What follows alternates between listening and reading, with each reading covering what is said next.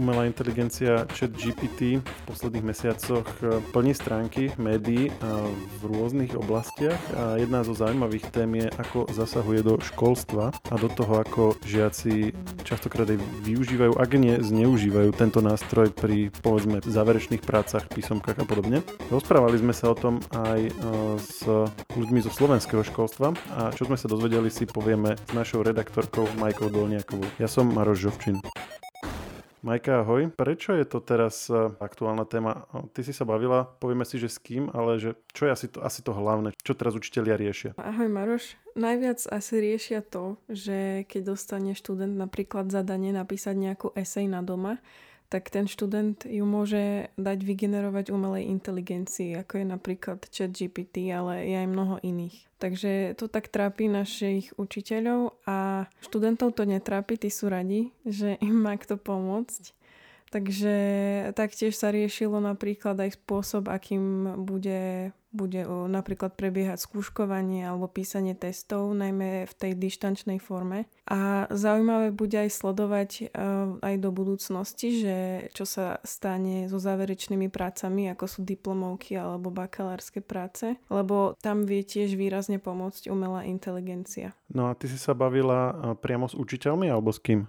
Áno, ja som oslovila um, jednak pedagógov, napríklad z STU, profesora Petra Bala, ale aj Juraja Rybanského, ktorý je hovorca STU. Čiže, čiže vysokoškolských pedagógov a hovorcu vysokej školy. Áno, taktiež som oslovila docenta Michala Gregora zo Žilinskej univerzity v Žiline a ešte prodekana Petra Murára z Univerzity svätého Cyrila Metoda v Trnave. A oslovila som aj tri stredné školy s technologickým zameraním, lebo ma zaujímalo, ako oni to vnímajú, keďže tam myslím si, že asi najviac domácich úloh dostávajú stredoškoláci. Aspoň ja som to tak mala ale tak žiaľ, žiadna mm, z nich mi neodpovedala. Aha, čiže takže, takže si sa bavila len s vysokými školami tým pádom. Áno, áno. A taktiež uh, som sa okrem pedagogov zamerala aj na odborníkov a oslovila som uh, generálneho riaditeľa Slovenskej IT bezpečnostnej spoločnosti Netemba Pavla Luptaka a tiež informatika Martina Spana. Podrobne to, čo si sa dozvedela, máme zhrnuté v tvojom článku. Ten bude aj odkázaný v popise k tomuto podcastu, ale mňa by skôr zaujímal taký všeobecný odkaz, ktorý z toho plyne. A poďme rovno k tomu školstvu, že je to, je to problém pre školstvo, alebo sa v tom dá nájsť aj nejaká pozitívna stránka, že, že vlastne by to mohla byť aj nejaká výzva alebo nejaký nástroj na práve že zlepšenie procesov v školstve. Ako sa dnes učitelia pozerajú na to, že je tu vlastne nástroj, ktorý žiakom napíše uh, diplomovku na miesto nich. Uh, takže tá prvotná emocia je asi, že to je podvádzanie, ale skúsme to rozobrať, že trošku hlbšie. Tak uh, problém je táto umelá inteligencia pre tradičné školstvo, ktoré je zastarané. Ale pre moderné školstvo, v ktorom by mali uh, študenti a žiaci ovládať technológie, pretože tie sú budúcnosťou, dá sa to tak povedať, pre ne je to výzva alebo aj také akoby možnosť uh, nejak sa zmeniť alebo posunúť vpred. Skúsme si to ale rozobrať, že čo sa ty myslí, že moderné školstvo a zastarané školstvo? Um, ako by som mohla polovične citovať jedného z respondentov, tak akoby dnes sa študenti učia, alebo rok svojho života v škole venujú tomu, že sa učia napríklad o štúrovcoch, uh-huh. ale neučia sa o technológiách o moderných, ktoré by mohli reálne využívať v praxi. A to je podľa týchto odborníkov teda problém. Um, lebo umelá inteligencia ľuďom výrazne uľahčuje život. A ak napríklad nejaký študent, ktorý povedzme skončí školu a nevie tie technológie ovládať, tak ho predbehne niekto, napríklad keď sa bude uchádzať o iné zamestnanie, ktorý tú umelú inteligenciu bude vedieť využívať oveľa efektívnejšie a lepšie a rýchlejšie podá ten výsledok. Takže toto je vlastne jeden z tých hlavných problémov, že prečo by sme mali umelú inteligenciu využívať a sledovať tieto technologické trendy. Čiže ten odkaz, ktorý ty vnímaš od tvojich respondentov je, že nemáme sa na to pozerať ako na, nejakú, na nejaký problém alebo nejakú prekážku pri skúšaní, ale naopak ako na nejaký nástroj, ktorý sa máme naučiť používať a využívať. Čiže a, a, a ten nejaký odpor k tomu si vôbec uh, nevnímala? Lebo viem si predstaviť, že na to učiteľi asi aj museli nadávať minimálne to prvé skúškové, keď to ešte len prišlo a zrazu zistili, že uh, proste chodím kopec seminárok, ktoré vlastne nie sú že copy and paste, ale ani to není sú výtvory samotných tých študentov. Boli aj negatívne um, postoje, ale u veľmi, veľmi malej časti tých mojich respondentov. A negatívne v akom zmysle? Čo hovorili? Práve, že oni tvrdili, že žiadna revolúcia v školstve nenastane, pokiaľ tieto technológie používať nebudeme. Čo je akože podľa toho, čo aj s kým som sa rozprávala s tými odborníkmi, aj môj, môj súkromný názor, teda osobný názor je taký, že to je naozaj nie veľmi vhodný smer, akým by sme sa mali uberať. Čiže, čiže a, že, že nebude revolúcia, keď ich nebudeme používať? Či ako asi som to nepochopil? No, ja som sa pýtala, že či si myslia, že nastane revolúcia v školstve tým, že máme túto umelú inteligenciu, máme rôzne moderné technológie a že proste ten systém školstva sa bude musieť zmeniť, pretože tie podmienky sú úplne iné, ako boli pred 30-50 rokmi. Jasné, a väčšinou ti asi povedali, že áno, že treba to áno. zmeniť, ale hovorí, že boli aj nejaké negatívne reakcie. Našli sa áno dvaja respondenti, ktorí tvrdili, že teda že to nie je veľmi dobrý smer, alebo že teda v taká revolúcia ani nenastane podľa jedného z nich teda. Revolúcia myslíš vo využívaní umelej inteligencie v školstve? Áno, presne tak. E, ja by som ešte chcela dodať, že um, ako si vravel to, že, že študenti um, píšu tie eseje pomocou umelej inteligencie, tak čo, čo sa mi páčila taká myšlienka bolo, že vedieť zadať umelej inteligencii správny vstup na vytvorenie kvalitnej eseje je oveľa dôležitejšie, ako to vedieť napísať ručne. A zároveň, keď umelá inteligencia študentovi v niečom pomôže, to neznamená, že um, túto, tento výstup hneď použije alebo odovzdá, ale tam nastáva teda e, tá kritická časť, kritické myslenie, analytické myslenie. Študent musí daný text pochopiť, upraviť, pretože keď potom ide napríklad odpovedať alebo ide na skúšku, tak uh, hodnotený je za to, čo ovláda v, akoby um, čomu ako rozumie a to je zase dôležitý ten prístup k tomu skúšajúcemu, keď to tak vezmem. Že napríklad Michal Gregor povedal, že uh, ak sa dnes stane, povedzme, že dá profesor chatbotovi napísať nejakú písomku alebo esej a ten ju zvládne, tak dobre napríklad ako študent, tak problém nie je v tom, že sme objavili alebo že prišli túto nejaké um, chatbot systémy a umelá inteligencia. Problém je v tom, že až doteraz sme neoverovali správny typ zručnosti, ktorý naozaj mm-hmm. chceme, aby študenti získali. A to mi celkom dáva zmysel, že ty vlastne hovoríš a teda interpretujúc e, niektoré z týchto názorov, že to, čo tá umelá inteligencia robí za študenta, nie je to rozmýšľanie, ale je len tá mechanická e, časť toho procesu, kedy tie myšlienky a argumenty treba akože proste mechanicky naklepať a uložiť ich do vieda tak. Mm-hmm ale že tá pointa toho, ako si povedala, to položenie otázky, čiže to, čo vlastne chcem dostať a potom to učesanie toho výstupu, tak aby tam bol ten argument správne naformulovaný, tak to je vlastne tá kreatívna zložka, ktorú aj tak musí stále robiť ten študent. Áno. Takže to mi, to mi dáva zmysel, že vlastne ono to v istom zmysle možno ho aj pripravuje na budúce nejaké pôsobenie, kde ak to bude nasledovať tak, ako sa dnes zdá, aj tak vlastne sa bude v nejakej forme využívať takáto podoba umelej inteligencie alebo nejaká obdoba, že vlastne tie, tie, tie monotónne časti svojej práce si ňou nahradí a tie kreatívne uh, bude, robiť, uh, bude robiť sám naďalej a, a možno bude mať tým pádom na ne viacej času a tak. Presne tak a presne to povedal aj Murár, uh, čo sa mi veľmi páčilo, že vlastne napríklad, keď máš, píšeš záverečnú prácu, povedzme diplomovku a musíš napísať úvod, záver, abstrakt a iné texty, ktoré sú tak povediať servisné uh-huh. a teda každý ich píše akoby rovnako ich musí vystavať, pretože každá škola má nejaké podmienky, podľa ktorých musia byť tieto časti textov zostavené, tak je to fakt otravné, lebo ty sa akoby, ty tam musíš len reprodukovať to, čo máš ďalej vo výskume, lenže ten samotný výskum už robí ten študent. A podľa Murára vôbec nie je problém, že by umelá inteligencia mala napríklad preformulovať text, aby bol možno akademickejšie, pretože to je tiež často problém, že študenti nevedia používať veľmi také akademické výrazy, uh-huh. hoci ten výsledný výskum môže byť zaujímavý alebo teda prínosný.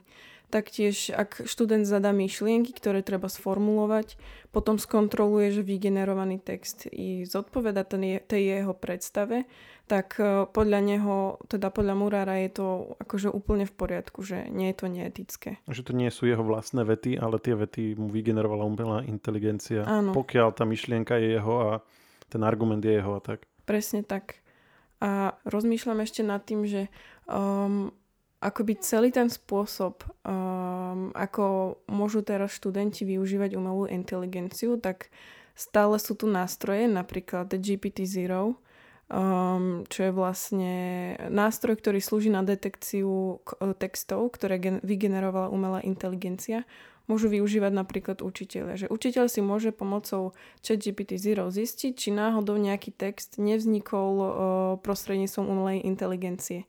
A napríklad podľa Luptáka by presne to mali robiť o, učiteľia alebo pedagógovia. Čiže, čiže to je nástroj, ktorý ChatGPT poskytuje, ktorý spätne overuje, či to bolo vygenerované? Uh, áno, spätne áno, overuje, že či to bolo z umelej inteligencie. Aha. A podľa Luptáka toto by mali rodi, robiť um, učitelia, lenže zaujímavé je, že on hovorí, že študenti by sa práve mali naučiť uh, obchádzať tento nástroj. Proste tak si akoby oni vylevelujú ten spôsob za, uh, narábať s technológiami a učitelia zase sa nedajú a taktiež akoby získavajú nejaké zručnosti z tejto oblasti. Učitelia myslíš? Áno, učitelia. Vlastne obe strany. Hej, len tým, tým pádom trošku sa v tom tak strácam. Čiže on hovorí, že alebo teda ten argument stojí tak, že nie je OK ho len ten text nechať vygenerovať a taký ako je jednak jednej odovzdať, lebo vtedy na to príde ten overovací software, ale treba to trošku poupraviť a aby tam bolo vidieť ten nejaký svoj vklad alebo alebo, alebo idem blbým smerom? Presne to nevravel, ale myslím, že presne to je spôsob, akým by si vedel obísť uh, ten, uh, ten GPT-Zero. Že teda musíš to upraviť tak, aby to naozaj nebolo rozoznateľné. Ale presne neviem, ako funguje ten, ten software. Lebo aj ten ar- argument mi príde taký trochu protikladný, lebo na jednej strane teda hovoríme, že je fajn využívať umelú inteligenciu, aby za nás písala tie monotónne časti textu. A na druhej strane potom hovoríme, že máme ich trošku poupravovať, aby sa nezistilo, že to písala to umelá inteligencia. Čiže ako keby sme hovorili, že to vlastne nie je, nie je OK, keď je to celé napísané umelou inteligenciou. Máme tu dva postoje, že je OK, keď to nepíšem sám, alebo nie je to OK. Lebo keď to je OK, tak potom je jedno, že na to ten program príde, alebo nie. Skôr ide o to, aký text píšeš.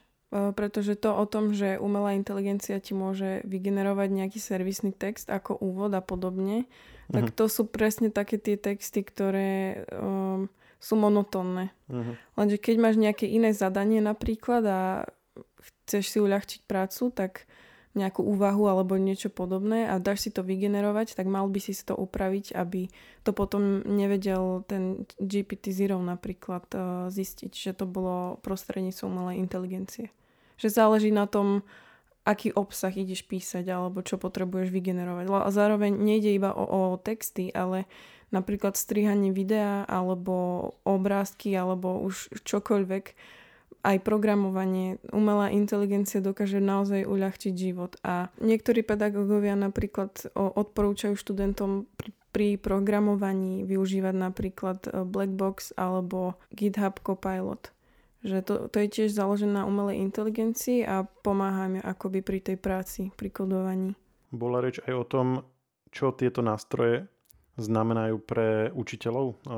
Lebo viem si predstaviť, že od nich teraz bude veľmi závisieť, nakoľko to budú vedieť žiaci zneužívať. A myslím tým napríklad zadania tých seminárok, že keď niekto dá zadanie, že napíš mi zhrnutie ja neviem, tejto, tejto knihy alebo tejto štúdie, čo sa niekedy na našich vysokých školách robí, aj keď to je vlastne také, že asi, asi by sme mali od tých vysokoškolákov očakávať viac, ale dajme tomu, že niekto má toto zadanie, tak je najmenej proste povedať chat GPT, ok, urob mi sumár tohto textu, ale keď už je tým zadaním napríklad nejaký výskum, tak tam môžeme mať akúkoľvek umelú inteligenciu, ale keď tam raz má byť zber dát, má tam mm-hmm. byť mhm. ich vyhodnotenie, tak ona naozaj vtedy už poslúži len na to vyplnenie tých voľných miest v tej štúdii tým, tým proste textom, ktorý tam musí byť. Presne tak, ako vravíš. Proste tie tradičné formy um, domácich úloh, alebo ako to povedať, tak tie bude úplne ľahké nejak um, dať si spraviť umelej inteligencii, ale niek tak, také iné zadania, výskumy alebo štúdie, kde musíš zapojiť ty svoju aktivitu, svoj mozog, rešeršovať si, tak v tomto prípade ti tiež môže pomôcť umelá inteligencia, ale musíš vydať tú snahu aj ty. Že presne v tomto spočíva, že akoby ideme teraz zisťovať, že čo, čo chceme. Pedagógovia vlastne sa pýtajú, že čo chceme, aby budúce generácie vedeli, aby ovládali, aby dokázali, aké, aby mali zručnosti. Že to ešte vlastne ani nevieme, že tie deti, ktoré sa dnes rodia, čo budú potrebovať vedieť, ovládať a podobne. Preto je dôležité o tom diskutovať, lebo um, tiež bol taký názor, že pokiaľ o týchto technológiách alebo nejakých novinkách nebudeme diskutovať, tak vtedy máme problém. Nemáme problém, keď tieto novinky prichádzajú do našich životov alebo do spoločnosti, ale vtedy, keď ich ignorujeme. Ty si hovorila s predstaviteľmi STU, Slovenskej technickej univerzity, univerzity v Žiline. Aký je tvoj dojem? Je tam využívanie chatbotov alebo príprava na tento typ umelej inteligencie témou? Myslíš si, že to školy vnímajú a chystajú nejaké zmeny? Alebo je to skôr taký um, zatiaľ, zatiaľ taký akože skôr odstup od toho a taká snaha zodrža- zotrvať v tom súčasnom stave čo najdlhšie. Smerujem teda k tomu, že či, či sa môžeme dočkať nejakých zmien e, na slovenských školách, ktoré sme teraz pomenovali. Povedali sme, že akým smerom by sa mali uberať, ale či je reálne to aj v blízkej dobe očakávať. Áno, tak veľa z opýtaných neverí, že zmena nastane rýchlo, pretože školstvo, slovenské školstvo reaguje strašne pomaly podľa nich. Na druhej strane cítiť z nich takú tú silnú vieru, že musí sa to zmeniť minimálne najbližší rok alebo najneskôr o 5 rokov, pretože už 5 rokov, keď, keď o 5 rokov nenastane zmena, tak už je strašne neskoro a môžeme mať problém. No, o 5 rokov už, už budú iné umelé inteligencie, Áno. na ktoré sa bude treba pripraviť. O 5 rokov už tieto, na ktoré sa máme pripraviť, budú zastaralé. Ale dobrý pocit má, mám určite. Vidno, že uh, väčšina z tých pedagógov nad tým premýšľa. Vidno, že na tých univerzitách niektorých sa vedú diskusie. O FMK viem, že Fakulta masmediálnej komunikácie, to je UCM v Trnave. Tam viem, že aj uh, diskutujú doktorandi a um, týchto profesori o týchto témach a hľadajú proste riešenia. Keby som mala kapacitu, opýtam sa každej univerzity na, ško- na, na Slovensku a bola by som rada aj teda za odpoveď od stredných škôl, ale žiaľ nedá sa to tak paušalizovať, ale určite cítiť tú takú um, takú vieru a strašnú túžbu alebo až takú, že je to už nevyhnutné, aby nastala nejaká zmena.